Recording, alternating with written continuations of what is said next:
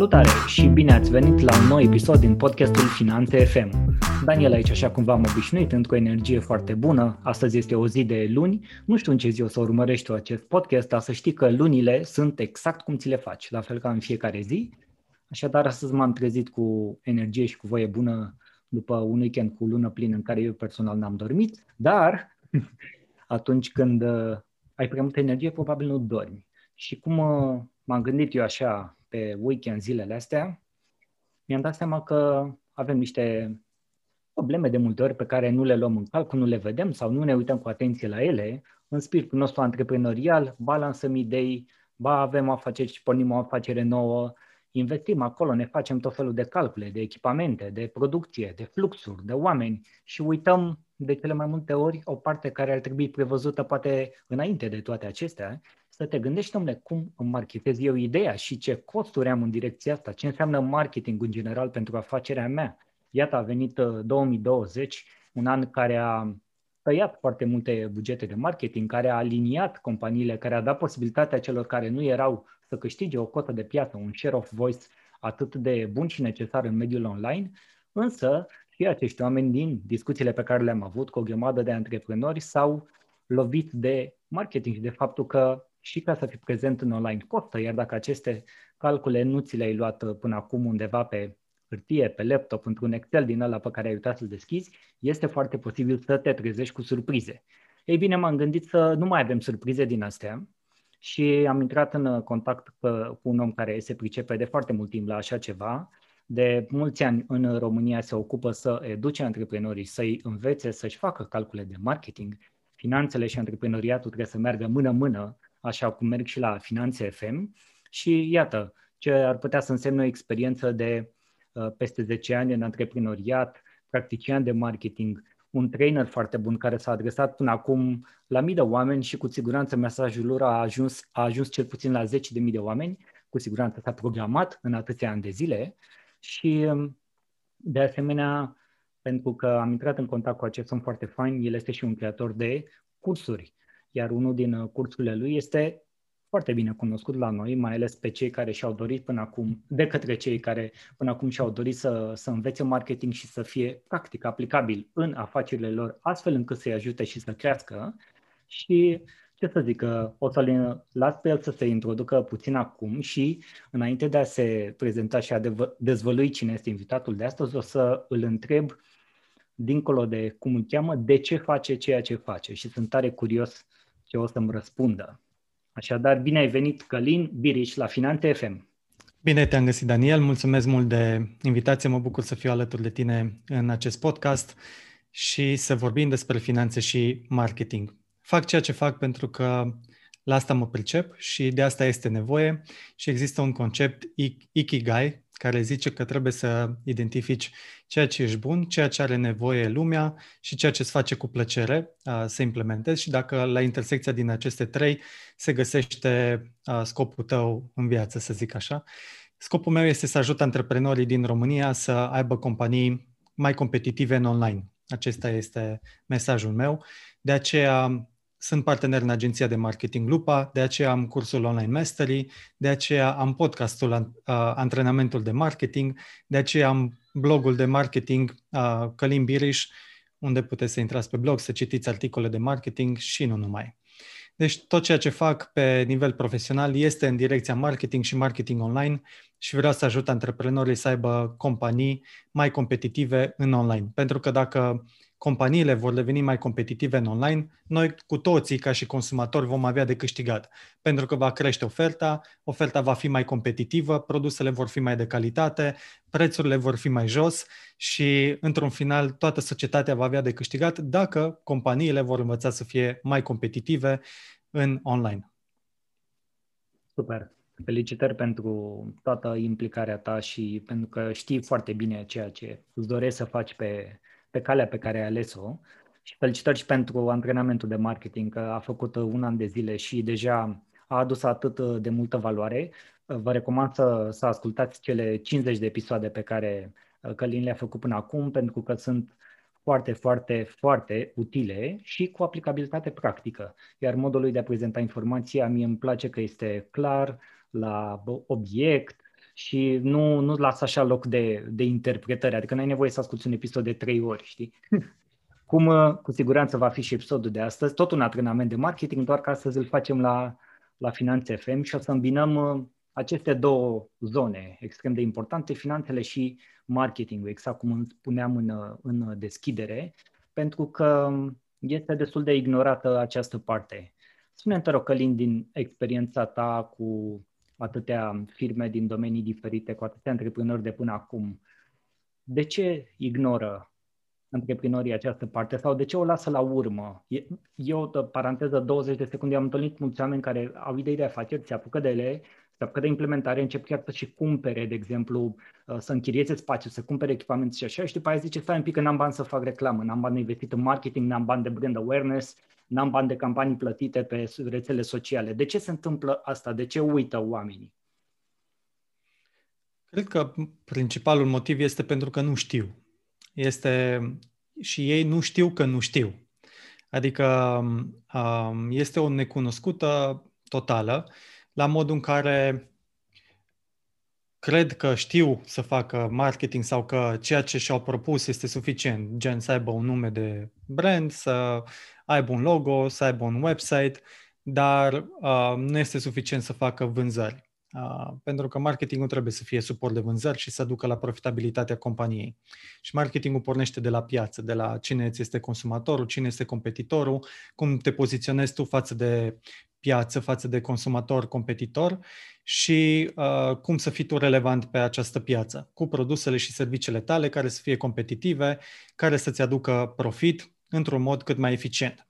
Dar pentru că antreprenorul la început, să zicem, nu știe uh, ce presupune tot mixul de marketing și care sunt toate costurile de marketing, nu previzionează acest lucru.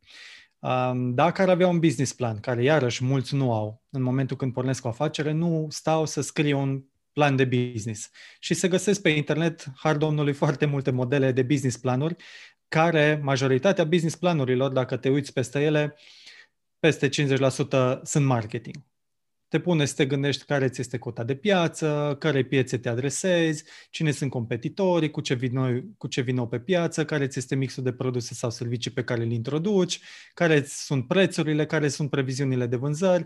Toate lucrurile astea au legătură foarte puternică cu marketingul. Dacă nu sunt marketing, chiar marketing pur. Și dacă antreprenorii și-ar face planurile de marketing, acelea simple care ți le cer acolo, ai 50 de întrebări la care să răspunzi, atunci și-ar previziona și marketingul. Dar cred că majoritatea antreprenorilor la început care nu au experiență nu își fac un plan de marketing. Ei descoperă o oportunitate, așa am observat eu în general că se practică. Descoperă o oportunitate și profită de ea, scuze, să intre pe piață. Adică descoperă că un produs, spre exemplu, nu se găsește în România sau nu este vândut de o altă firmă în România. Și zice, păi haide să-l import eu fără să se gândească, mai da, este cerere pe piață pentru produsul acesta? Um, câte cerere este pe piață? Cât ar trebui să investesc ca să cresc cererea aceasta pe piață? Din cererea existentă, pot să fac un model de business? Dacă nu este cerere suficientă, am bugete suficiente să educ piața ca să cresc cererea pentru ceea ce vreau să vând? Acestea sunt niște întrebări foarte importante de pus la început. Pentru că dacă tu nu ai bani, să, spre exemplu, să uh, uh, educi piața și intri pe piață cu un produs revoluționar sau un produs nou care până acum n-a fost pe piață și consumatorii nu caută produsul acesta, tu trebuie să bagi mulți bani în brand awareness fără ca tu să ai câștiguri imediate. Ceea ce presupune să faci o investiție în promovare fără să vezi rezultate în vânzări imediate. Ceea ce poate presupune ca timp de șase luni, un an de zile, să nu ai vânzări și să nu fii nici pe break-even. Adică să trebuiască să mergi pe investiție. Iar dacă tu nu ai banii de investit, deci dacă tu te-ai bazat că banii cu care începi, tu din prima lună o să ai vânzări să-ți acoperi investiția um, sau să-ți acoperi cash flow de care ai nevoie pentru activitățile de la lună la lună și tu îți dai seama că, de fapt, nu există cerere în piață și că trebuie să investești în a crește cererea, o să-ți dai seama că nu ți-ai făcut calculele bine și o să închizi business-ul. Uh, conform unui studiu, uh, îmi scap acum cine l-a făcut, uh, Nielsen s-ar putea, a demonstrat că principalele motive pentru care startup-urile se închid sunt principalele două motive.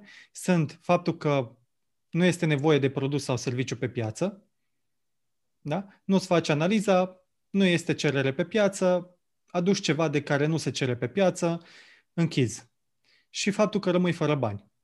Faptul că rămâi fără bani poate să fie iarăși o consecință exact la ceea ce ziceam. Faptul că nu se cere, faptul că ai nevoie la început să îți crești o bază de clienți de la care să ai niște câștiguri recurente, să zicem, ca să poți să supraviețuiești și să ai un cash flow.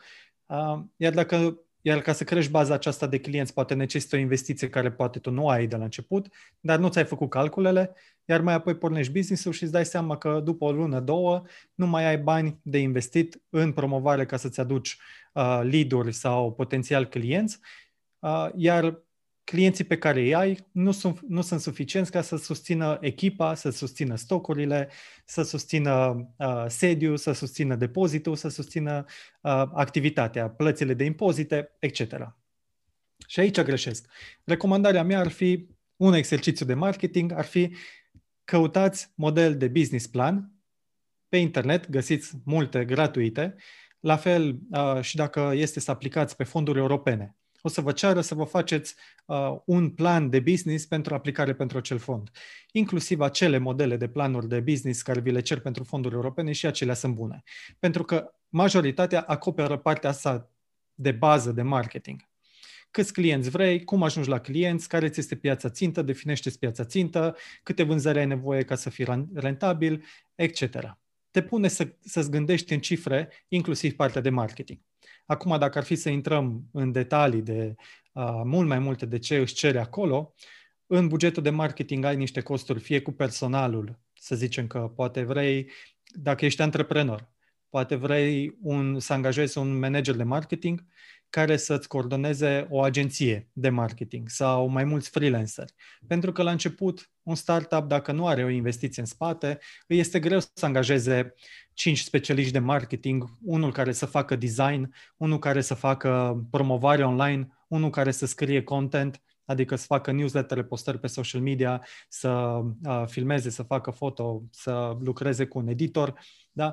Uh, un marketing manager care să urmărească obiective, să facă parteneriate strategice, să analizeze portofoliul de produse, să facă cercetări de piață. Deci să angajezi 3-4 oameni, ai nevoie de mii de euro pe care se plătește în fiecare lună. Să zicem că un specialist uh, mediu, începător spre mediu, câștigă undeva între 2000 și 3000 de lei. Hai să luăm 2500 de lei. Dacă pui și impozitele pe care le plătești la stat, ajungi imediat la 1000 de euro pe care îi plătești pentru un specialist. Iar un marketing manager o să plătești mai mult de atât. O să plătești spre 1500 de euro. Și hai să luăm trei specialiști 3.000 de euro, plus încă un marketing manager 4.500 de euro, uite că ai nevoie de 4.500 de euro lunar doar pentru echipă, care trebuie să ți-l pui acolo la costuri, da? din momentul când îți faci business planul, ca să ai acești oameni, ca să ai o comunicare continuă. Pe lângă asta, și aici fac o mică paranteză. Dacă ești startup și n-ai 4500 de euro să plătești toți acești specialiști, o, rec- o primă recomandare ar fi gândește-te uh, cum poți să înlocuiești acești specialiști pentru care oricum la început nu o să aibă continuu ce să posteze și nu o să ai nevoie de un volum atât de mare de comunicare încât să ai nevoie de specialiști aceia in-house. Poți la fel de bine să lucrezi cu o agenție sau cu un freelancer uh, sau cu 2-3 freelancer și la 1500 de euro să acoperi cu costul unui singur angajat, tu să acoperi toate nevoile tale de marketing, adică comunicare pe social media, publicitate online, email marketing, să zicem, uh, campanii cu influencer. Lucrurile acestea le poți acoperi cu agenție, cu un fil lunar de abonament de 1500 de euro, să zicem, care ar fi costul cu un angajat. Și în loc să angajezi trei angajați, de costul unui singur angajat, tu poți să lucrezi cu o agenție sau cu 2-3 freelancer cu care să coordonezi și, bineînțeles, îți recomand să ai un marketing manager dacă nu vrei tu ca antreprenor să te ocupi de relația cu agenția. Dacă nu vrei ca agenția să scrie ție de fiecare dată când are nevoie de feedback-uri și așa, atunci e bine să ai un marketing manager care să coordoneze chestia asta și să-ți facă și analiza de piață, să-ți cunoască consumatorul, să facă analiza competiției, să recomande de ce poți să îmbunătățești la customer experience, la toată experiența de brand. Un marketing manager poate să facă multe și e important să-l ai lângă tine dacă îți permiți de la început. Dacă nu, tu ca antreprenor trebuie să fii și marketing manager, poate și omul de financiar, știm cum e. Atunci când pornești la început și nu ai un buget foarte mare, ca și antreprenor acoperi mai multe costuri. Și asta este doar o parte din costurile de marketing.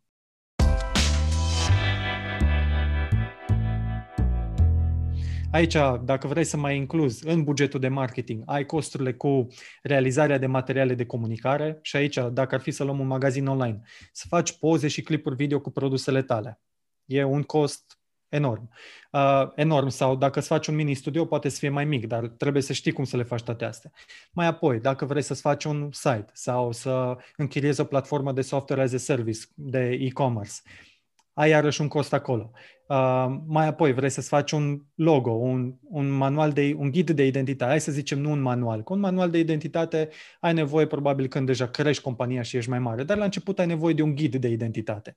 Diferența este că ghidul de identitate îți acoperă nevoile de bază. Ai un logo, ai niște culori reprezentative și câteva exemple de cum să aplici logo-ul și culorile tale de firmă pe o carte de vizită, pe foaie cu antet, pe mașină, pe site câteva exemple.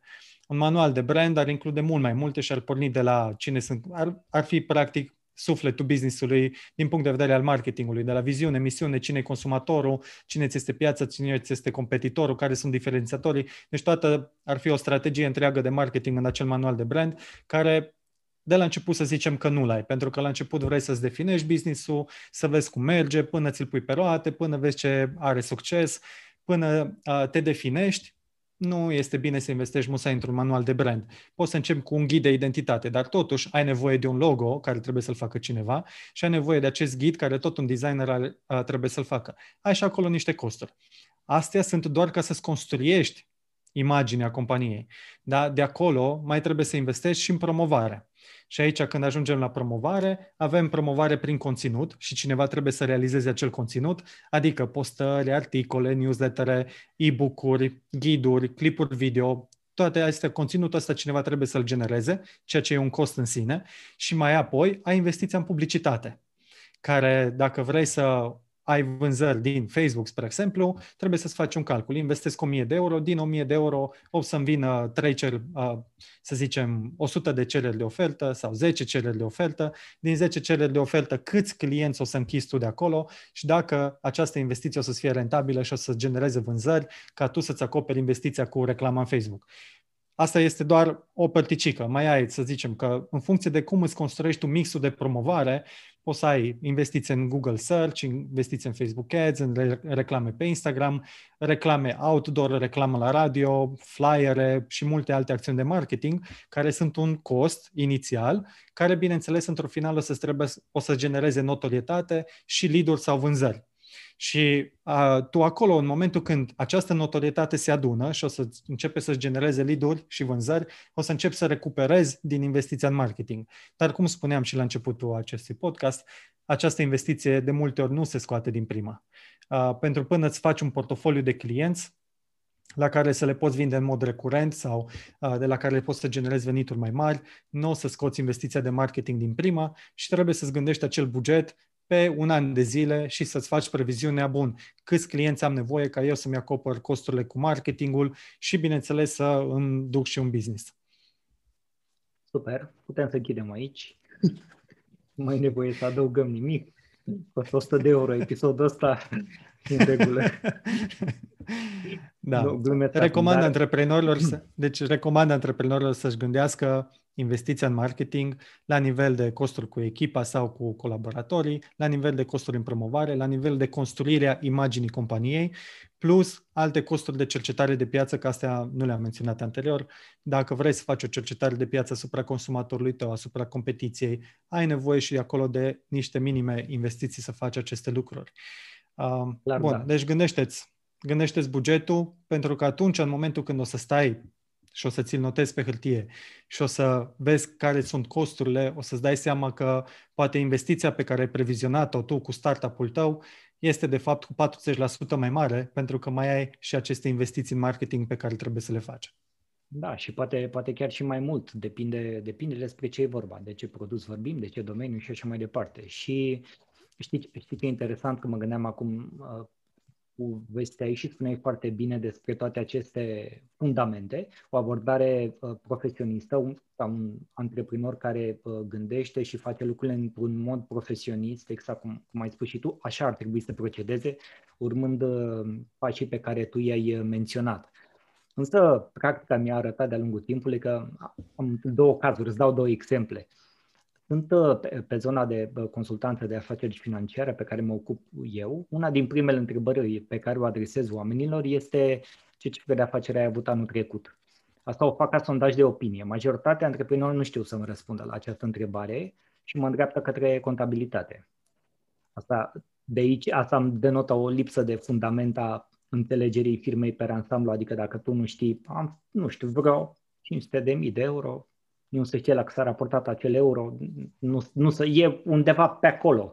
Nu mai întreb de profitabilitate operațională, dacă ai sau n-ai, cum îți afectează uh, activitatea uh, financiară, cât de mult scade uh, din profit operațional. Nu mai vorbim de lucruri de genul ăsta, da? Și profit ai avut, dar am avut. Da? Știi că la fonduri europene, de exemplu, pe măsura 3, că tot a fost și se va relua în curând, se cerea acolo o chete unde trebuie să știm dacă ai profitul de minim atât ca grantul pe care lei să genereze un anumit raport ca să iei un punctaj cât mai bun. Deci astea deja sunt chestii extrem de complicate. Iar doi la mână, una din, din alte lucruri pe care uh, le întâlnesc când vorbesc de zona de uh, marketing, de fundamente, de uh, identitate de brand, cum spuneai, de manual, dincolo de faptul că nu există, de multe ori am întâlnit că logo-ul se face în Canva de către administrator pentru că e gratuit, iei ceva, personalizezi, ai și logo-ul, e schimbat trei culori, fără să te gândești dacă o să însemne vreodată ceva sau nu, uh, fără să te gândești cum va impacta asta, poate când te transformi cu un brand într-un brand cu adevărat și te duci la un podcast, la, da, la antrenamentul de marketing, la finanțe și de unde povestea logo-ului? Stătem într-o seară în Canva așa și S-a părut mie că arată care... bine becul ăsta și am schimbat culoarea, știi? N-are nicio... e că da. Uite, aici uh, poate e bine de punctat că o provocare care există cu aceste loguri făcute în Paint, Canva sau orice program care nu sunt făcute de un profesionist sau nu sunt făcute cu uh, gândul la viziunea de business, la care sunt valorile, la de ce te reprezintă acele culori, de ce reprezintă direcția businessului. Aceste lucruri, dacă nu se fac în mod profesionist, ajungi ca orice investiție faci în promovare, să promovezi o identitate în care tu nu ești mulțumit de ea sau știi că nu, nu e făcută, știi, ai așa, o să ajungi să ai așa o strângere de inimă când te gândești după aceea că bagi zeci de mii sau sute de mii de euro sau milioane de euro, de ce nu, în promovarea unei identități care nu ai pregătit-o în mod profesionist. Și îți dai exact. seama după jumătate de luni, jumătate de an, după un an, doi, că nu te mai reprezintă. Și ce trebuie să faci? Păi trebuie să reiei păi de la și zero. să da, să iei de la zero. Să reinvestești în promovarea unei identități noi.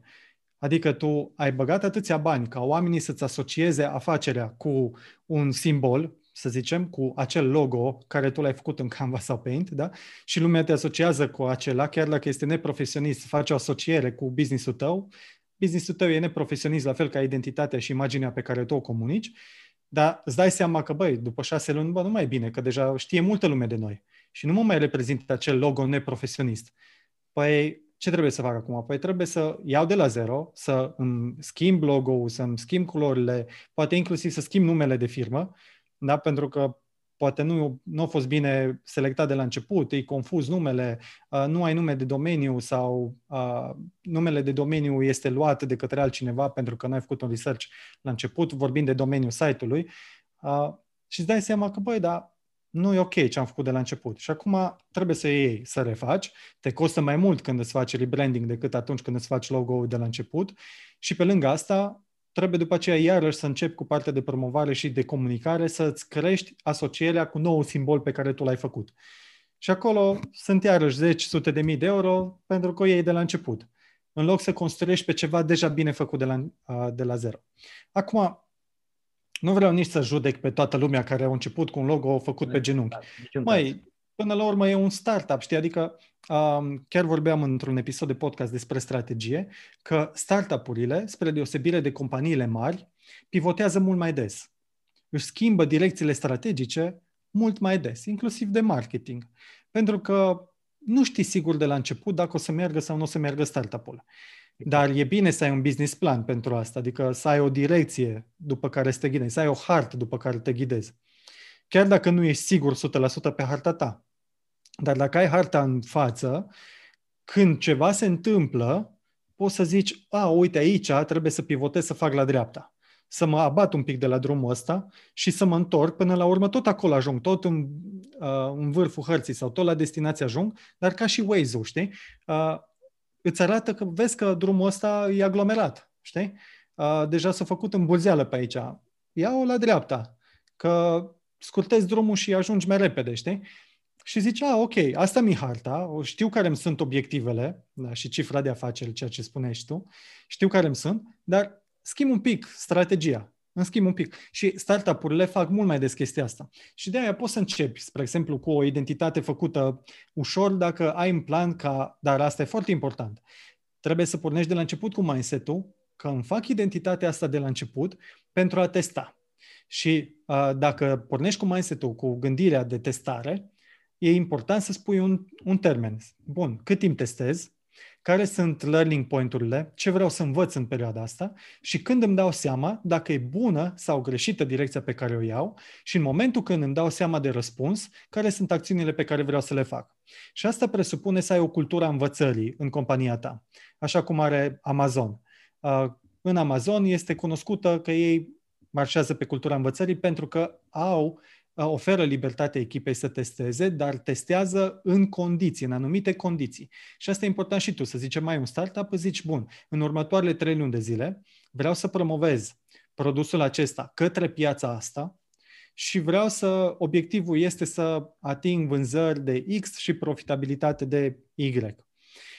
Și urmăresc lună de lună, săptămână de săptămână, cum mă duc în direcția aia și pe parcurs îți dai seama, băi, abordarea de Facebook Ads nu e bună, mă duc către Google Ads, uh, abordarea de uh, Google Ads și Facebook Ads văd că nu funcționează, mă duc către influencer, dar ai un buget de test, te gândești cât vrei tu să investești și testezi în perioada aia și îți dai seama, bă, produsul ăsta merge sau nu merge în piața asta, uh, numele pe care mi l-am ales este sau nu este bun, uh, feedback-ul de la clienți este următorul și în decursul alea de trei luni tu vrei să-ți răspunzi la ipotezele tale este numele de brand suficient de puternic, memorabil din partea clienților? Dacă asta ți este întrebarea, atunci în alea trei luni tu trebuie să afli răspunsul la întrebarea asta. Dar e important să știi că pornești la drum cu business-ul având întrebările astea. Este numele de brand și identitatea suficient de puternică? Este cerere suficientă pentru produsul sau serviciul pe care vreau să-l promovez? Diferențiatorii pe care mi-am propus sunt suficient de puternici și valoroși? Prețurile pe care mi le-a stabilit sunt competitive sau nu sunt competitive sau clienții ar plăti mai mult sau mai puțin pentru asta, piața care am adresez este piața potrivită. Dacă ai întrebările astea și ești dispus în ale trei luni să testezi și să așa, îți faci un plan în care tu să afli răspunsurile la ea. Și după trei luni când ai răspunsurile, să zici, păi, ok, acum ați mulțumit, știu în ce direcție, logo-ul este sau nu este Acum mă duc și investesc în marketing pentru că am răspunsurile la întrebările mele și îmi fac identitatea ca lumea, îmi fac un site așa cum vreau, uh, îmi fac ambalajele de produs, în mixul de produse trebuie să fie ăsta, punctele de distribuție astea, marketingul este mai mult decât promovare. Și asta vreau să, să și rețină uh, un alt lucru din acest episod. Marketing nu este doar promovare faptul că exact. investești în descoperire, descoperire de produse, faci cercetare de piață cu privire la ce produse e nevoie să se ceară, uh, ce produse se cer pe piață sau dacă produsele pe care tu vrei să le aduci se vor vinde sau nu, Asta ține de marketing. Dacă ai un marketing manager, el trebuie să se ocupe de testarea asta de piață, uh, de testarea diferitelor publicuri țintă, de testarea diferitelor mesaje, uh, de testarea diferitelor puncte de distribuție. Adică există conceptul de trade marketing în care tu vorbești despre uh, intrarea, spre exemplu, cu produsele tale în lanțuri de magazine. Și trebuie mhm. să vezi care lanțuri funcționează. Trebuie să vezi dacă lanțurile respective sunt profitabile pentru business-ul tău. Cineva să se ocupe de chestia asta, de distribuitori. Poate să fie parte din marketingul tău, pentru că în mixul de marketing, distribuția e un punct al ei acolo, de care practic marketingul trebuie să ocupe cum ajunge produsul la consumator. Asta înseamnă distribuția. Cum ajunge ceea ce tu promovezi la consumator. Fie că ai magazin online, fie că ai revânzători, fie că îți pui în librării, fie că îți pui în Mega Image, Cora, Oșan și așa mai departe, trebuie să te gândești care sunt canalele de distribuție, care să te ajute să atingi obiectivele. Și de asta trebuie să ocupe marketing managerul. Și atunci, vedeți că marketingul nu este doar promovare. Vorbești de cercetare de piață, de mix de produse, de distribuție, de ambalaje, de identitate, de branding și inclusiv de client service, care face parte din cercetare și face parte din servirea clienților tăi. Faptul că aici a, un client intră în legătură cu un reprezentant de la customer service și a, acel customer service îl ajută și îi dă extra resurse pentru a-și rezolva problema sau varianta negativă îi răspunde în doi peri și îl expediază repede că nu are vreme de el. Aceste două diferite abordări fac parte din experiența de brand a companiei tale. Iar dacă tu, ca marketing manager sau antreprenor, nu controlezi asta, îți va influența imaginea companiei tale și poate să ducă la mai multe plângeri sau poate să ducă la mai multe recomandări pentru business-ul tău.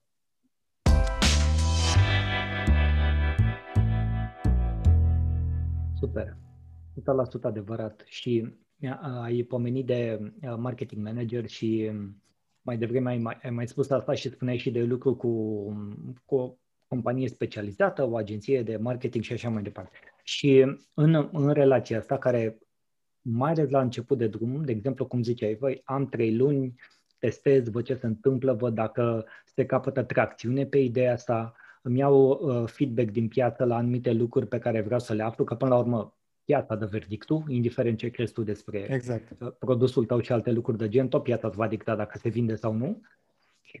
Și uh, care ar fi un și o schimbare de mentalitate pe care antreprenorii ar putea o face în momentul în care să se decidă să lucreze cu o companie specializată. Pentru că și aici există o, o greutate și o, o greutate care vine pe de-o parte din ce am observat din, uh, din genul ăsta că eu știu mai bine sau am făcut până acum și nu vreau să duc bani în direcția aia.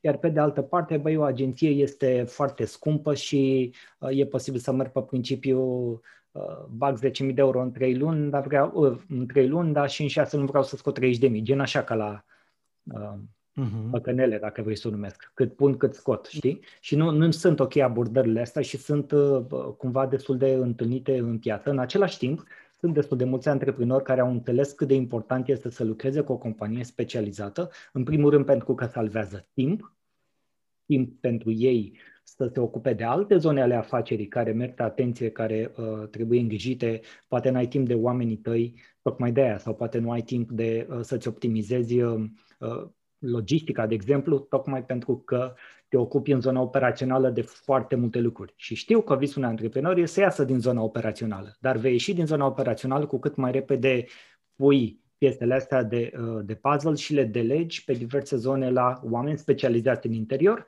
sau apelezi la companii uh, din exteriorul tău cu care lucrezi și îți preiau această, această zonă. Care cred că ar fi și de mentalitate pe care oamenii să-l facă mai repede și mai des și să fie mai deschis de colaborarea cu agențiile de marketing? Păi, uite așa, în momentul în care te gândești, hai să luăm, spre exemplu, în momentul în care te gândești la un startup sau la o companie existentă. Fii atent, fii atent, stai că te, te întrerup. Da. Scuză-mă. Te rog. Am, am luat așa, e ca și, am vorbit un pic de, de un startup, de ce face la început, sau am vorbit de da. fundamente da. sau așa. Să presupunem compania asta avansează și ajunge la momentul în care uh, ar fi util și ar fi foarte bine să înceapă deja să, să lucreze cu, cu agenție sau poate este o, o firmă deja dezvoltată, care are buget, are banii necesari, dar care încă nu, nu face pasul în direcția asta. Hai să o luăm așa și să înaintăm cu, să înaintăm da, cu uite, în ambele situații, eu companiilor mici și mijlocii le recomand să lucreze cu agențiile. Și zic de ce. Pentru că dacă este să te gândești la planul de promovare și dacă e să comunici uh, să comunici profesionist în online, așa cum promovez eu și așa cum recomand și uh, dacă vrei să fii competitiv în online, ai nevoie să produci conținut, să gestionezi campanii de publicitate online, să faci optimizare pentru motoarele de căutare, să faci campanii de email marketing uh, și să ai obiective și strategii de comunicare. Să faci campanii în fiecare lună, campanii de comunicare cu mesaje de comunicare, cu uh, cârlige de comunicare, să îți crești comunitatea, etc. Ca să faci lucrurile astea în mod profesionist, ai nevoie de 6-7 oameni. cum spuneam la început, dacă vrei să plătești 6-7 oameni, și aici, designer, programator, om de content, om de SEO, om de online advertising și marketing manager, uh, sunt șase deja și încă cineva pe client service, șapte persoane. Deci dacă vrei să plătești șapte persoane, sunt o grămadă de bani în fiecare lună, 10.000 de euro, să zicem, doar costurile cu angajatul, angajații. Pe lângă asta mai e nevoie de bugetele de publicitate, deci să vorbim și de astea, că tot trebuie să dai niște bani lui Facebook, lui Google, lui alte platforme, alte site-uri, ziarul financiar, Hot News, unde vrei să te promovezi, tu dai niște bani, niște sute și mii de euro și la aceștia. Deci pe lângă 10.000 de euro mai investești încă mii de euro către alte canale. Și pe lângă astea, mai ai, poate ai nevoie și de un furnizor extern, de un programator, de un fotograf, de un videograf care să-ți facă poze la produse, etc., care iarăși sunt câteva sute sau mii de euro în fiecare lună. Deci ai niște costuri destul de măricele, chiar dacă ești la început. Dacă vrei să comunici în mod profesionist. Dacă nu ai bani, poți să mergi pe un singur canal. Zic, bă, nu fac site, mă duc, îmi fac o pagină de Facebook, fac reclamă pe Facebook și vând, vând direct din Facebook Messenger. Poți să faci așa și uh, nu mai plătești pe nimeni, intri tu în curs online mastering, înveți cum să-ți faci reclame pe Facebook și te descurci, da? Și toată investiția pe care o ai, e investiția în timpul tău și banii pe care îi dai lui Facebook. Poți și așa. Asta e varianta cea mai, să zic, cea mai ieftină, da? Unde îi numai timpul tău și banii care îi dai lui Facebook. E cea mai... Sau banii care le, le dai lui Instagram. Sau te bazezi pe uh, o colaborare cu Hot News și lucrezi numai cu Hot News și faci vânzări prin Hot News pe e-mail, dacă vrei. Deci există și variantele astea, dar nu sunt variantele uh, profesioniste. Nu sunt variantele de comunicare integrată și cu strategie pe termen lung. Dacă vrei să faci varianta integrată, ai costurile cu echipa asta care se ridică, să zicem, la 10.000 de euro. Ei, dacă tu vei lucra cu o agenție de marketing, nu plătești 10.000 de euro plătești între 1000 și 2000 de euro, hai să zicem, un fee mediu de abonament, în care tu ai inclus un specialist de content, ai inclus un designer, ai inclus un account manager, ai inclus cineva care se ocupă de publicitate online, ai vreo patru oameni incluși, care nu lucrează full-time pentru business-ul tău, dar nici nu ai nevoie că ești la început, da? și te încadrezi într-un abonament de 1000-2000 de euro. Uh, nu plătești 10.000 de euro. Deci din start economisești 8.000 de euro pe care tu poți să investești în publicitate sau în stocuri sau în alte lucruri. Da? Uh, deci, unul la mână, economisești bani, doi la mână, ai expertiză. Trei la mână, ai expertiză pentru că oamenii din agenție deja au lucrat cu alte zeci de companii înaintea ta, deja au proceduri de lucru, deja au testat canalele și știu care funcționează, care nu funcționează, deci nu merg chiar la ghici, Bineînțeles, o să trebuiască să adapteze ceea ce ei știu și ceea ce ei au lucrat pentru alte companii, să adapteze la compania ta, la publicul tău, la produsele tale. Dar lucrurile alea, în decurs de o lună, îți învață compania și domeniul. Pentru că principiile de marketing sunt aceleași. Și atunci ei vin cu experiența de la celelalte zeci de companii cu care au lucrat și aplică în business-ul tău proceduri și lucruri deja, uh, băt, ca, canale deja bătătorite.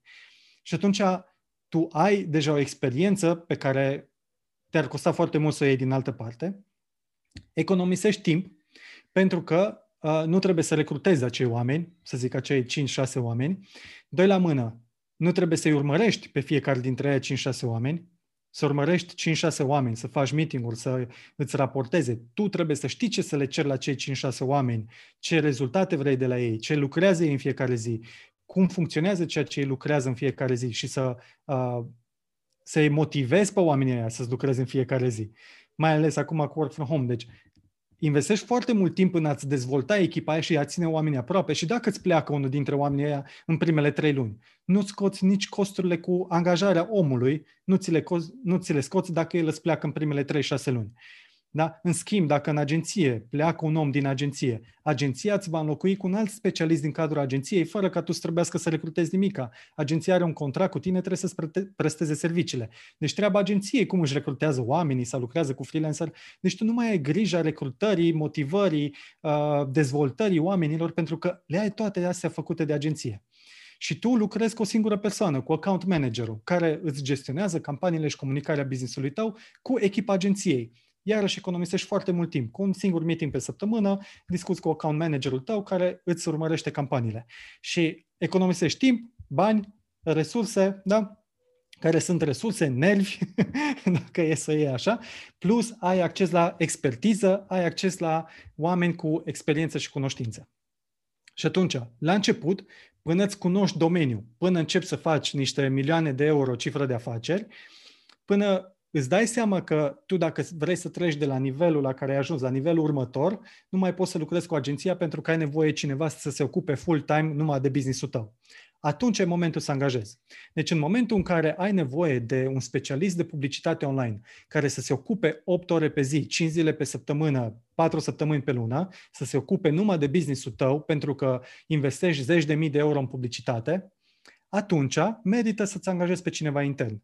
Dar până nu investești niște mii, zeci de mii de euro încât să ai nevoie de cineva full-time să-ți facă campaniile, să ți le optimizeze, să măsoare rezultatele, să gestion, să facă bannere noi, să schimbe targetările, ceva, până nu ai nevoie de omul ăla să fie full-time la tine în firmă, pentru că are un volum atât de mare de lucru, lucrează cu agenția pentru că ăia îți închiriază un om, ți le închiriază câte o oră pe săptămână, suficient cât să-ți atingă obiectivele tale. Și aici o să ajungem la un subiect foarte interesant, cel de obiective, care sunt foarte importante. Deci, până ajungi la un nivel, lucrează cu agenția.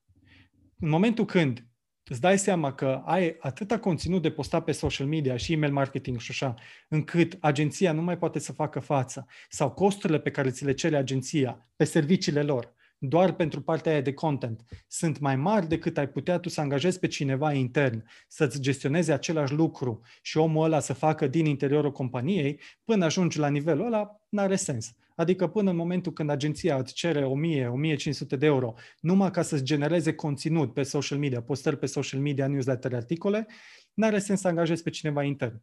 Dacă uh, costul cu crearea de conținut e 300-500 de euro dintr-un abonament de 1500-2000 de euro, costul ăla e mult mai mic decât dacă ai angajat pe cineva intern. Deci economic este mai rentabil să lucrezi cu agenția decât să angajezi. În momentul când costurile îți ajung la nivelul în care zici, băi, mai bine angajezi pe cineva intern decât să lucrezi cu agenția, adică în momentul când plătești agenției 5.000, 6.000 de euro, că îți dai seama că poți să angajezi de banii aia trei oameni interni să facă ce facă ce agenția, atunci recrutează, frate, și uh, gestionează business-ul intern. Dar până ajungi la nivelul ăla, tu deja o să ai, din experiența cu agenția, o să ai foarte multe cunoștințe. O să știi procedurile lor de lucru și aici mare atenție. Nu zic că toate agențiile sunt la fel. Noi în agenția Lupa lucrăm cu raportare, cu meeting-uri săptămânale sau lunare, cu meeting-uri pe obiective. Și atunci tu lucrând cu noi poți să înveți foarte multe lucruri. Poți să înveți cum lucrăm noi, de ce îți propunem anumite acțiuni, cum le îmbunătățim, care este planul de acțiuni pe care îl facem, cum gândim bugetele și toate lucrurile le înveți lucrând cu noi. S-ar putea să fie agenții care să nu-ți zică ce lucrează pentru tine în fiecare săptămână. Am auzit de cazuri din astea. Agenție de SEO care nu raportează ce fac în fiecare săptămână sau în fiecare lună, nu raportează către client. Mie mi se pare extraordinar. Tu să plătești un abonament unei agenții și agenția să nu zică ce face pentru tine. Mare atenție! Dacă vrei să lucrezi cu o agenție ca lumea, du-te la cineva care îți zice ce face pentru tine, îți explică ce face pentru tine și ceea ce face pentru tine se leagă de obiectivele tale de business. Și asta e cel mai important. Tu, ca antreprenor, tot ce trebuie să știi, care sunt obiectivele care sunt obiectivele de costul de achiziție a unui client, care sunt obiectivele de awareness la care vrei să ajungi, care sunt obiectivele de volum de clienți la care vrei să ajungi și în momentul când le știi aceste obiective, îți cunoști publicul țintă, știi care sunt cifrele la care vrei să ajungi, te duci la o agenție și zici, uite, ăsta mi este publicul țintă, astea sunt produsele și serviciile cu punctele lor forte pentru care mă aleg clienții, ăștia îmi sunt competitorii și eu vreau să ajung la următoarele cifre. Astea sunt cifrele la care vreau să ajung. Vreau să ajung la uh, 300 de clienți pe lună, uh, fiecare client să plătească în medie uh, 500 de euro pe achiziții de la noi și uh, costul de achiziție a clientului să nu fie mai mare de 50 de euro per client. Alea sunt cifrele și cu alea te duci la agenție. Și din acel moment agenția ar fi important să se gândească pentru tine cum să te ajute ca să-ți atingi obiectivele alea. Bineînțeles, e dacă tu ai un istoric în firmă și zici, păi uite, am încercat asta, asta, asta, asta, costurile mi-au fost astea, ajută agenția enorm. Dacă nu, poți să ceri agenției să vină să-ți facă propunere de ce acțiuni să facă ca să-ți atingă obiectivele tale și să urmăriți obiectivele alea împreună, pentru că până la urmă este un parteneriat. Agenția nu poate să-ți garanteze niciodată că o să-ți atingă cifrele alea.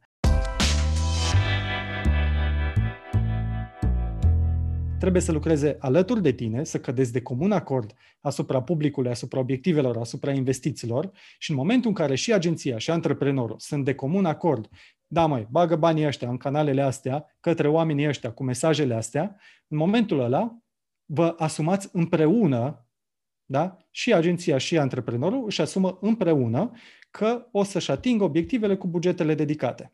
Dacă nu se ating obiectivele alea, nu-i numai vina agenției, și vina antre, antre, antreprenorului, care a fost de acord cu ceea ce a propus agenția sau care poate nu și-a cunoscut suficient uh, business-ul.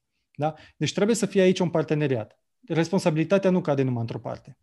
Mă, mă bucur foarte mult că ai atins acest aspect pentru că este unul sensibil și este unul care face de multe ori ca un antreprenor dintr-un anumit domeniu, dacă tu ca agenție de marketing te duci la el și o să zică am lucrat acolo la agenții până acum le-am schimbat odată la trei luni, că știi, adică există tendința de a da vina întotdeauna în partea cealaltă, că agenția nu și-a făcut treaba. Pe de altă parte, dacă intre pe cei de agenție, o să zică, pe da, mă, dar la nici măcar nu știe ce vrea în propriul business, nu are niciun obiectiv, eu nu știu cum să-l ajut, pe domeniul ăsta n-am expertiză și nu știu exact ce canale ar funcționa. Și întotdeauna e o zonă din asta de, uh, de împingere și dintr-o parte și din alta, în loc să înțelegem că exact cum, exact cum bine ai spus și ai uh, nuanțat, este vorba de un parteneriat. Lucrurile astea clar nu pot să meargă decât împreună, decât dacă ambele părți își uh, asumă foarte clar acele acțiuni de, de marketing cu rol de a atinge obiectivele. Și pentru că ai vorbit, ai vorbit de obiective,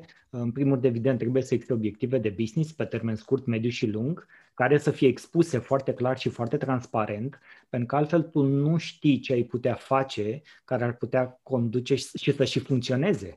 În felul ăsta le poți și măsura, la fel și zona de, și zona de măsurare, inclusiv uh, partea de care spuneai, uh, a trecut o săptămână și nu știu ce a făcut pentru mine. Și aia ar trebui să fie o măsurătoare. De câte ori discut eu cu agenția, o dată pe lună, o dată la trei luni, o dată pe săptămână, mă aud zilnic, Adică sunt, sunt cazuri și cazuri uh, în funcție de ce uh, s-a stabilit acolo că se întâmplă în, uh, în comun. Și asta e extrem de important. Hai să intrăm în zona de obiective, că tot ai zis, și cum facem să lucrăm împreună cu partenerii să le atingem. Cum ar trebui poate mhm. ele stabilite, astfel încât să avem o, o rată mai mare de succes și la, la ce să ne uităm. Da. Um, eu sunt adeptul obiectivelor măsurabile obiectivelor SMART, care să fie măsurabile, încadrate în timp, să fie realiste și de atins. Da? Um, ei bine, aceste obiective, din punct de vedere al marketingului, pot să fie obiective de notorietate, câtă lume vrei să audă de ceea ce tu promovezi. Um, și aici poate să fie și notorietate, nu doar că au auzit de tine, dar și memorabilitate. Câți dintre cei care ți-au văzut mesajul au și reținut sau uh, obiective de asociere. Cu ce îți asociază publicul tău, țintă businessul tău și faci o cercetare de piață și afli că îți asociază cu anumite cuvinte cheie, care tu tot ale le-ai promovat și acelea ți-au fost obiectivul ca tu să fii asociat cu un anumit cuvânt cheie. Acela e uh, asociatorul de brand, să zic, pe care tu, cu care vrei să rămână în minte publicul tău țintă. Astea pot să fie obiectivele de awareness. Mai apoi ai obiective de trafic. Hai să luăm exemplu, că în online e simplu. Obiectivul de trafic este că intră, cine intră pe site, câți intră pe site-ul tău. Da? Un alt obiectiv de trafic poate să fie câți intră în magazinul tău. Deci dacă ai magazine fizice în mall, un obiectiv de trafic poate să fie vreau uh, 200 de persoane să-mi intre pe oră în magazinul meu cât timp magazinul e deschis. Pentru că dacă tu știi că intră 200 de persoane pe oră în magazinul tău, uh, atunci știi că vei genera vânzări de X. Pentru că un alt obiectiv, după cel de trafic, este obiectivul de lead sau de clienți. lead să zicem, este un business de servicii, business de consultanță. Tu nu vinzi direct din prima, dar obiectivul tău este ca să te contacteze, să îți scrie un mesaj potențialul client, să zică că vrea o ofertă de la tine, să-ți facă o cerere de ofertă. Acela e un lead, e un prospect, e un potențial client. Și atunci obiectivul tău după trafic vrei potențial clienți. Din cei care intră pe site-ul tău, vrei o rată, o, o rată din acei oameni să îți facă o cerere de ofertă. În cazul magazinelor online, din numărul de vizitatori pe magazinul tău, vrei ca o parte să devină clienți, sau o parte să-și pună produse în coș. Și tu poți să urmărești obiectivele astea. Te poți uita în Analytics să vezi exact câți din cei care au venit pe site-ul tău și-au pus produse în coș, câți din cei care și-au pus produse în coș au făcut achiziție. Și mai apoi, din aceștia care devin clienți, vrei recomandări, vrei ca ei să te recomande și aici poți inclusiv să-ți pui un NPS, Net Promoter Score. Câți dintre clienții tăi sunt promotori? Adică dacă îi întrebi dacă te-ar promova către uh, prieteni, familie sau cunoștințe, ar da pe o notă de la 1 la 10, ar da 9 și 10. Da? Aceia sunt promotori. Cei care îți dau note de 7 și 8 sunt uh, îmi scap acum, și cei care îți dau sub 6 sunt detractori. Uh, sunt cei care nu te recomandă. Și ideea e că raportul dintre promotor și detractori vrei să fie pozitiv, adică tu vrei mai mulți promotori decât detractori. Și ăla e net promoter score. Deci din clienții tăi tu vrei să afli cât sunt promotori și uh, față de detractori. Iar mai apoi vrei uh, cumpărări repetate. Și aici devine customer lifetime value, acel valoarea clientului pe termen lung. Tu vrei câți mai mulți clienți să cumpere în mod repetat de la afacerea ta. Dacă nu vinzi case sau blocuri, să zicem, unde poate achiziția unei case de la același client o faci odată în viață, nu vine în aceeași viață să mai cumpere odată de la tine, dar te poate recomanda, dar nu, nu va deveni client recurent, să zicem. În afara cazului acestuia, în toate celelalte cazuri, majoritatea uh, oamenilor se întorc să cumpere din nou de la tine. Fie vin din nou să ceară o oră de consultanță, fie vin să mai cumpere o haină din, din magazinul tău, tu vrei să-i faci să se reîntoarcă. De ce? Pentru că costul tău de a-l face să se reîntoarcă e infinit mai mic decât costul pe care îl ai ca tu să achiziționezi acel client. Pentru că odată ce el ți-a dat banii și a avut încredere, că asta e o altă idee faină, clienții nu cumpără produse și servicii. Clienții cumpără încredere. Ei îți dau bani pe încredere. Îți dau bani cu încrederea că produsul și serviciul tău vor face ceea ce ei își doresc. Deci ei cumpără încredere cu banii pe care îi iau. Și tu vrei să câștigi acea încredere. Și odată ce ai câștigat-o, este foarte ușor să o recâștigi. Adică dacă produsul și serviciul tău i-a fost pe nivelul așteptărilor, să zicem, cel puțin pe nivelul așteptărilor, de acolo tu poți să-l inviți să cumpere din nou de la tine. Și scopul tău este să nu uiți de clienții pe care i-ai, să-i reîntorci să cumpere de la tine dacă au fost mulțumiți. Dacă n-au fost mulțumiți, atunci îmbunătățește-ți afacerea ca viitorii clienți să fie mulțumiți și să se întoarcă să cumpere de la tine. Și atunci asta ar fi un alt obiectiv. Și uite că deja am des- explicat care ar fi obiectivele principale de marketing, care implică și partea aia de vânzări, vânzări directe din marketing. Dacă nu ai o echipă de vânzări sau, uh, să zicem, n-ai produs la raft și se vinde în magazin, care sunt chestii care și acolo depind de tine. Dacă faci acțiuni de marketing la raft, poți să-ți crești vânzările, adică sunt legate direct de acțiunile tale de marketing. Și atunci, tu inclusiv ca marketer poți să ai legătură directă cu obiectivele de vânzări. Nu-ți sunt ție în subordine, obiectivele de vânzări sunt pentru echipa de vânzări, dacă există departament de vânzări, da? care de asta se ocupă, dar pot să fie în subordinea ta. Dacă ai un magazin online, acolo nu mai ai echipă de vânzări. Ai echipă de client service și ai, și ai, ai marketing. Marketingul generează vânzările. Și atunci obiectivul de vânzări e direct a tău. Dar dacă ai un business de servicii unde ai oameni de vânzări care preiau uh, clienții de la tine, obiectivul tău este să duci clienți cât mai potriviți, lead cât mai potrivite echipei de vânzări, ca ei să poată să închidă într-un mod cât mai eficient și uh, rentabil pentru business acei clienți. Și tu ai legătură directă cu volumul de vânzări care se întâmplă.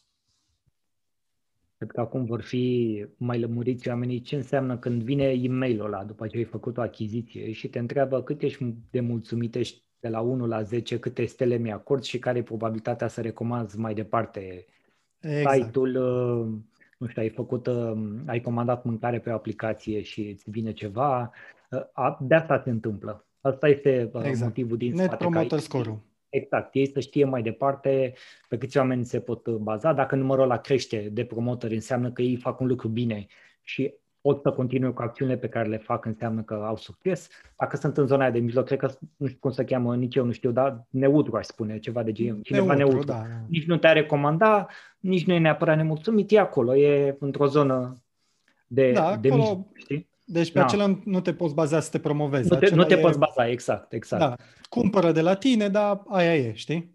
Apropo de uh, dar... obiect. Da, scuze, da, spune. te-am întrerupt. Vreau să zic nu, apropo de obiect, doar că... obiective. Așa. spune, spune, da, de obiective. Noi, noi ne-am luat astăzi un, uh, un obiectiv să vedem uh, ca număr câți antreprenori din cei care vor asculta acest episod de podcast se vor apuca să-și facă calculele cu investiția în marketing. Și mi se pare un obiectiv foarte, foarte bun la sugestia ta și mm, chiar, chiar sunt curios, mm, o să, o să facem inclusiv eforturi mai mari de marketing ca acest episod să ajungă la și mai mulți oameni ca să, să vedem, să măsurăm și să vedem ce se întâmplă, știi? E, e tot timpul foarte, foarte important să ne luăm asta, așa cum uh, chiar dacă să deviez un pic uh, rămâne de acolo. Hai să facem da, o modalitate facem. de a măsura. Adică da. uh, să-ți scrieți un mesaj. Dacă în urma episodului okay. uh, s-a pus pe gânduri și vrea să, sau a început sau urmează să facă calculele, să-ți dea un mesaj. Că atunci poți să vezi din totalul care au ascultat câți ți-au dat mesaj pentru că vor să se pună pe treabă, să își refacă calculele sau să-și facă calculele de marketing. Deci dați hai un mesaj. Punem, uh, hai să punem așa, mesaj, uh, e-mail, comentariu pe rețele sociale. Da, să deci oricare dintre ele. Din orice oricare mijloc de comunicare da. cu mine sau poate chiar cu tine, dacă cineva vrea să scrie direct după tine, să te felicite pentru calitatea acestui episod, așa, uh, să le luăm în calcul pe toate. Deci orice acțiune care Sigur. conduce către acest calcul să fie, să fie asta. Bineînțeles, în funcție de, o să măsurăm, vedem și la câți oameni ajunge această informație. Mulțumim celor care uh, ne veți scrie, uh, pentru că e un efort din partea voastră.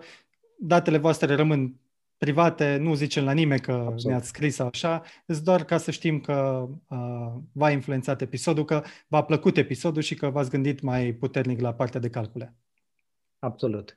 Și hai să, uh, tot în, în ideea asta, care ar fi, să spunem, niște, niște opțiuni sau câteva lucruri uh, super utile, nu că până acum uh, lucrurile de care am vorbit nu sunt utile și practice, evident că sunt, dar dacă ar fi să luăm, nu știu, două, trei, câteva mai uh, importante, pe care cineva care ascultă acum episodul ăsta zice, băi, ok, am înțeles, trebuie să mă comport uh, profesionist, trebuie să trec la nivelul următor în modul meu de acțiune, de modul în care văd lucrurile, de cum percep colaborarea cu o agenție de marketing, de cât de important este brandul meu, de la logo, la manual de brand, la identitate de brand, la cum se declină toate aceste lucruri pe rețele sociale sau în, în siglata fizică pusă la intrare în magazin sau că se duce în toate, da? Deci lucrurile astea au, au mai departe pe, pe cartea de vizite, oriunde, deci oriunde, oriunde se, se duce lucrul ăsta.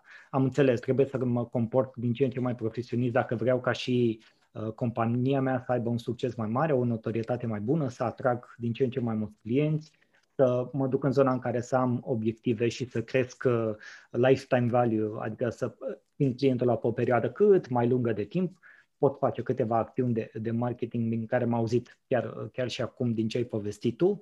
Bun, am luat toate astea și hai să le, nu neapărat să le uh, sintetizăm, ci să, să dăm două, trei acțiuni practice pe care le pot face oamenii și aplica în businessul lor, indiferent de stadiul businessului. Uite, cred că unul dintre cele mai importante lucruri care ar trebui să facă orice antreprenor este să-și calculeze costul de achiziție a unui client. Uitați-vă în momentul ăsta, în afacerea voastră și faceți calculul de cost de achiziție a unui client. Ca să faceți calculul acela e simplu. Care ți este bugetul de promovare și din promovare câți clienți ți-au venit. Împarți bugetul de promovare la numărul de clienți și la costul de achiziție a clientului. Și asta, ca să luăm, și asta se poate analiza în funcție de fiecare canal. Să zicem că ai o reclamă pe Facebook, investești 500 de euro și din reclama pe Facebook ți-au venit 50 de clienți. 500 de euro împărțit la 50 de clienți înseamnă 10 euro per client. Ala ți costul de achiziție al clientului venind din Facebook.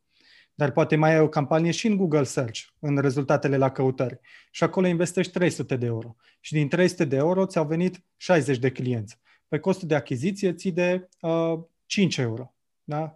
Și atunci ți-e mai ieftin din Google Search. Și atunci tu costul de achiziție zici, băi, ok, dar cum pot să-l optimizez la din Facebook să fie tot de 5 euro cât e cel din uh, Google Search. Deci, calculați-vă care vă este costul de achiziție al clientului în funcție de canalele de comunicare. Acum, dacă faceți campanii de awareness, de notorietate, unde nu te interesează obligatoriu să generezi o vânzare din campania respectivă, nu o să poți să calculezi costul de achiziție al clientului pentru că nu, nu e un scop în sine. Dar dacă ai acțiuni directe orientate spre vânzări, recomandarea mea, un prim exercițiu, un prim antrenament de marketing pe care să-l faceți, este să vă calculați costul de achiziție al clientului. Pentru că odată ce v-ați calculat acel cost de achiziție, aveți un reper. Și o să ziceți, bun, câți clienți vreau? Că după aia e simplu să setezi obiectivele. Câți clienți vreau? Păi vreau 300. Care mi este costul de achiziție al clientului? Maxim, care sunt dispus să-l plătesc? 10 euro, pentru că atât am văzut că e din Facebook cel mai mare cost, da? 10 euro ori 300 de clienți, bugetul de promovare ar trebui să fie 3000 de euro. Bun, cât mă mai costă să plătesc pe cineva să facă campaniile alea pe Facebook? Păi mă costă încă 500 de euro. Ok, deci bugetul și de servicii și de promovare, în total e 3500 de euro. Ăla mi bugetul de promovare pentru Facebook. Și ăsta e un calcul. După aceea poți să-ți alegi și alte canale în care să faci același calcul. Dar începeți cu calculul de cost de achiziție al clientului. Ăsta e unul. Și al doilea indicator pe care să-l calculați, un alt exercițiu practic, care e uh, lifetime value clientului tău. Zicem, dacă ai clienți, uite-te la media vieții unui, unui client, dacă un client cumpără de la tine în decurs de un an de trei ori, uite-te cât câștigi de la un singur client în decurs de un an. Care este valoarea câștigului per client? Pentru că în felul acela vei fi mult mai împăcat dacă plătești mai mult pe achiziția unui client. Să dăm un exemplu. Să zicem că ai o papetărie, da? Și um, un client vine și cumpără de la tine un pix. Și tu, ca să vinzi un pix la un client, ai investit în reclamă în Google 100 de lei. Evident că nu ți-e rentabilă campania, pentru că pixul ăla a costat 5 lei și tu ai investit 100 de lei în campanie. Dar tu te uiți la același client în decurs de un an, ce alte achiziții mai face și care e valoarea clientului în decurs de un an. Și tu descoperi că același client care a cumpărat un pix s-a întors peste două luni și a cumpărat și un ghiozdan pentru copil. Și odată cu ghiozdanul a cumpărat și un penar și a cumpărat și un caiet de desen și a cumpărat și pensule și așa. Și uh, peste șase luni și-a cumpărat și uh, foi de flipchart pentru că avea nevoie la birou. Da, și dintr-o dată, clientul care a dat 5 lei la prima interacțiune cu afacerea ta, într-un final a dat 500 de lei. Și tu ai investit 100 de lei în achiziția lui de prima dată și pe lângă aia 100 de lei, să zicem că ai mai investit încă 20 de lei ca să trimiți newslettere pe parcursul anului ca să-i aduci aminte de business-ul tău. Deci tu ai investit 120 de lei în promovarea cu clientul și ai câștigat 500 de lei din totalul de vânzări. Atunci, doar după un an de zile, poți să tragi concluzia dacă ți-a fost rentabilă campania, nu la prima vânzare. Pentru că la prima vânzare că ai vândut un pix, nu te-am căzit cu nimic. Deci, exercițiul este să vă uitați care este valoarea medie a unui client pe parcursul vieții clientului. Cât investește în afacerea voastră, nu la prima cumpărare, pe tot parcursul vieții clientului. Faceți un calcul și adunați cât câștigați per client, pentru că în felul ăla o să vă fie, o să fiți mult mai confortabil să plătiți mai mult pe achiziția unui client.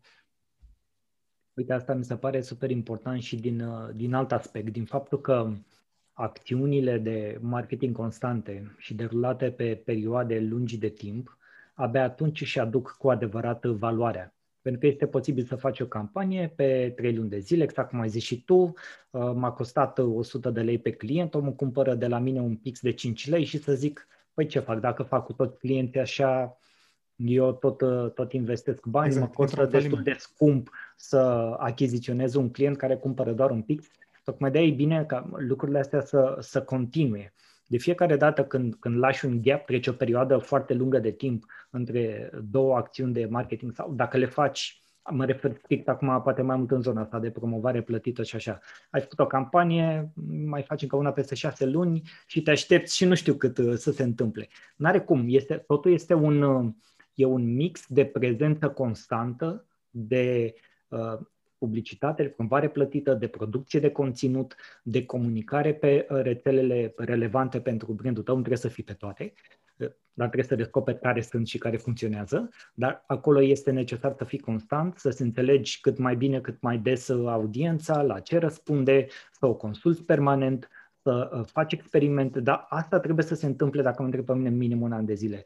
Pentru că sunt, uh, sunt mult prea mari așteptările de genul am lansat ceva și să spui foarte repede nu merge, mai ales în cazul unui startup. Efortul este mult mai îndelungat, poate uneori și 2-3 ani de zile. De ce? Pentru că trebuie să intri pe piață, trebuie să uh, creezi acel fundament, să ai acea notorietate. Să, să dobândești încrederea. Da, exact, să câștigi Știi? această încredere. Exact cum ziceai și tu, zic, până la urmă nu, oamenii nu cumpără produse sau servicii, cumpără emoții. Și exact. încredere, Au încredere, experiențe. cumpără încredere că firma ta le livrează, știi? Cred, cred că la asta se rezumă. E o altă vorbă pe care o am, că vânzarea nu se termină când produsul sau serviciul tău a ajuns la client. De Clar, multe ori da. atunci, atunci începe vânzarea. Exact, Pentru că exact. ai făcut o mini-vânzare care poate din acel moment să-ți creeze o relație pe termen lung. Și uh, în, în vânzarea de produse, de cursuri și de training de cursuri informaționale, uh, chiar există acest con- concept de tripwire în care tu încerci să vinzi la început ceva ieftin ca să obții încrederea, iar mai apoi îi vinzi produsele tale mai scumpe. Da? Îi vinzi la început o carte și după aceea îi vinzi un curs de 3000 de euro, știi? Uh, exact pe chestia asta, că tu la început vrei să câștigi încrederea clientului, să simtă că nu a fost înșelat la prima achiziție, să simtă că ceea ce a primit este de valoare sau poate este chiar de valoare mai mare decât a plătit, pentru că mai apoi, dacă vrei să vinzi ceva mai scump, să, uh, să poți să faci cu succes. Da, uh, uite, în același sens pot să-ți dau un exemplu din uh, experiența mea bancară, pentru că am stat 10 ani în sistem. De multe ori noi, ca oameni de, de vânzări, mergeam către un potențial client și le abordam în ideea de a colabora cu, cu noi, um, intrând printr-o zonă de genul deschideți măcar un cont curent, derulează cu noi niște operațiuni 3 luni de zile, 6 luni de zile și vezi cum e sau uh, niște comisioane exact. ceva mai bune, da? adică gen să prinzi o bucățică, nu neapărat să intri direct pe zona lui de unde ai putea să-l ajuți exact. cu niște credite de investiții sau nu, pur și simplu de a începe relația și a de a se construi încrederea. Pentru că după aceea, dacă el o percepe mai bună, de exemplu, decât cea actuală pe acel segment, va veni și la tine să întrebe când îi apare lui nevoie mai mare. Sau da. să consulte magazinul tău online în cazul ăsta sau alte lucruri de gen. Deci e în, în toate fun, fun, funcționează așa, știi? E, e fascinant procesul și funcționează de fiecare dată fără excepție. Cu condiția să iasă bine, altfel Bineînțeles, că își deschide un cont și dacă ești nemulțumit de experiență, zice, păi eu nu o să-mi fac niciodată credit la voi la cum am mers deschiderea contului, spre exemplu. Exact, exact. Deci trebuie să ai grijă ca ceea ce vinzi din prima să fie o vânzare bună. Apropo de vânzare și de asta, chitara ai de vânzare, de ai pus acolo sau, sau vede? nu, nu, nu e de promovat, e pur și simplu că uh, îmi place muzica rock, ascult muzică rock, uh, dar încă nu sunt chitarist. E acolo să-mi, să-mi aduc aminte să, uh, să mă pun pe lecții. Am, da, mi-am cumpărat un curs de, mi-am un curs online de chitară, am ajuns la acorduri dar trebuie să stau mai mult să exersez ca să-mi fac dexteritate, dexteritate mentală și uh, la mâini, știi, ca să pot să cânt la chitară. Ei, încă, încă n-a fost o prioritate, să zic așa, dar acolo este să-mi aduc aminte și dă bine în cameră, adică uh, zice ceva despre mine, comunică, la fel chitara și cărțile vorbesc despre mine, fără ca eu să trebuiască să zic ceva. Care sunt, uh, apropo de asta, paranteză, că nici tu nu știi, nici eu nu știu probabil care ascultă și eu am cântat la chitară în liceu, Super. Deci știu, da, știu ce fain. spui și începusem o formație rock cu un prieten. rock cu sufletul meu. Așa că eu, uite, am descoperit un punct comun acum, live. Da, da, da. Zim, zim trei cărți din biblioteca ta de acolo care te-au ajutat pe drumul tău și care crezi că pot ajuta și alți oameni. Uh, da, Știu o, că o să alegi acum, pe... Da, nu se vede chiar acolo după capăt acolo. Este Marketing Management de Kotler și Keller. Este carte de bazele marketingului, deci dacă vrei să înveți cum fac companiile mari din America și câteva studii de caz și care sunt principiile de marketing, nu te învață atât de mult planificare de bugete sau lucruri despre care am vorbit noi acum, dar îți dă mindset-ul de marketing și aia este cartea de căpătâi, uh, inclusiv la facultate. Cu aia începi, e o Biblie, e Biblia marketingului, are peste 100 de pagini. Uh, asta, să zic așa, mi-a, mi-a structurat foarte bine gândirea, o recomand. Uh, altă carte faină pe dezvoltare uh, personală este, acolo nu știu dacă se vede, e Trezește uriașul din tine, Anthony Robbins. Um, eu am ascultat prin facultate Personal Power 2 de la Anthony Robbins, care era un audiobook care în fiecare zi, timp de 30 de zile, făceam exerciții de dezvoltare uh, personală. Să-mi setez obiective pe termen lung, să fiu atent la limbajul pe care îl folosesc, la întrebările pe care mi le adresez, exerciții faine, la fel ca antrenamentul de marketing, dar exerciții de dezvoltare uh, personală și mi-a plăcut foarte mult acel audiobook și mai apoi am ajuns să citesc și cartea asta, care este tot așa despre fundamentele dezvoltării personale. O recomand cu căldură oricărei persoane interesate de dezvoltare personală.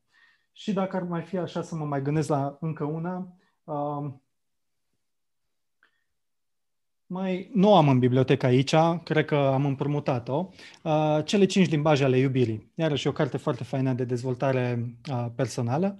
Bine, acum dacă ar fi să vorbesc despre toate, sunt multe faine, dar uite, asta o recomand pentru că mi se pare că ar trebui să fie o carte care să intre în familie și să uh, pună mâna toți copiii de la clasa a șaptea pe ea și toată familia să o citească. Cele cinci limbaje ale iubirii vorbește despre fiecare dintre noi, cum ne place, cum, cum ne simțim iubiți de către ceilalți și în felul ăsta înveți și tu cum să oferi iubire celorlalți. E o chestiune de să zic, de relaționare, de comunicare, care stă la baza a tuturor lucrurilor pe care le facem. Da, unor ne plac cadourile, unii timpul, da, să descopere exact, oamenii exact. care vor să, să citească. Cred că exact. există și pentru copii, dacă nu mă înșel. Există, cele cinci nu, nu am, nu am citit-o. Da. Da. Există și pentru copii. Călin, înainte să, să închidem, mai am o întrebare. Work from home, hibrid sau office? uh, hibrid, hibrid. Uh, îmi place să lucrez de acasă, dar uneori poate să fie overwhelming, uh, dar nu musai că e overwhelming, cred că lipsește partea de interacțiune cu oamenii. Suntem, uh, să zic așa, făpturi uh, so- sociabile și ne place să ne întâlnim cu oameni și multe lucruri non-verbale uh, din relaționare. Construiești încrederea cu oamenii foarte mult din relaționarea non-verbală.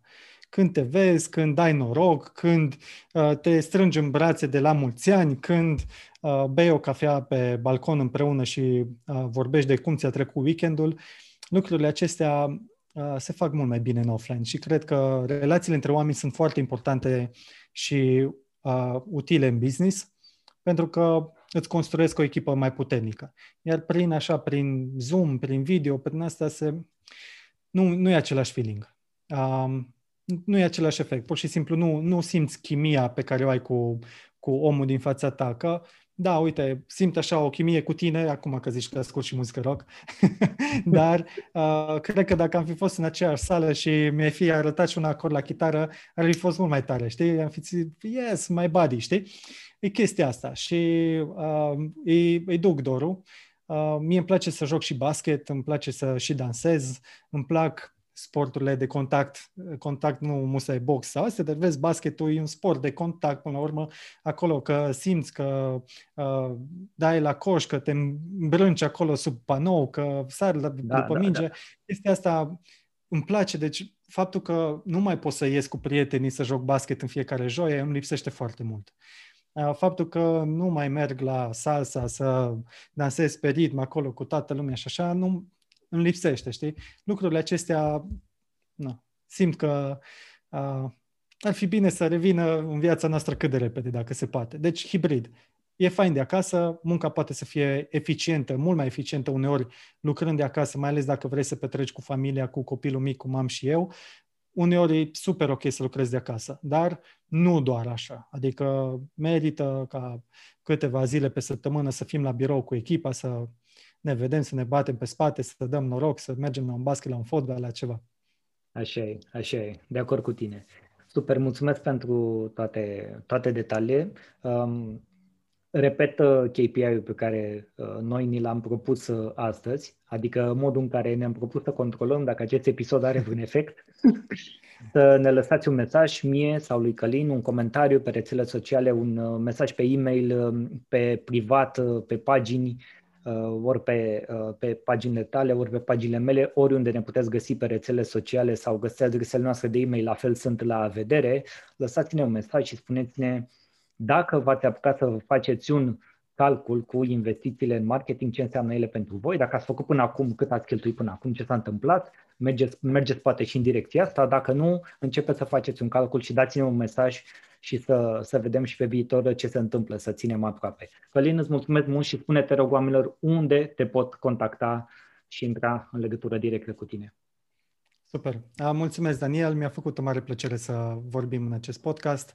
Sper că informațiile uh, sunt utile pentru cei care ne ascultă și abia aștept să primim cât mai multe mesaje pentru că atunci știm că ne-am atins obiectivul acestui episod. Cei care sunt interesați să mă uh, găsească, să mă contacteze, călinbiriș.ro Puteți căuta în Google, sunt pe toate rețelele sociale, Facebook, Instagram, LinkedIn, Snapchat, uh, tot, peste tot mă găsiți, dar adresa oficială călimbiriș.ro, pagina de contact, uh, antrenamentul de marketing.ro, onlinemastery.ro și lupa.ro. Astea sunt canalele care sunt uh, business-urile mele și unde mă găsiți. Și ca să închei pe o notă de glumă, dacă vreți să vă alăturați clubului bogaților cu iPhone, ne găsiți și pe Clubhouse. așa Să zic așa. așa. Unde ne încercăm să fim cât de activi putem. Da. Mulțumesc încă o dată și așteptăm mesajele voastre. La revedere! Salut!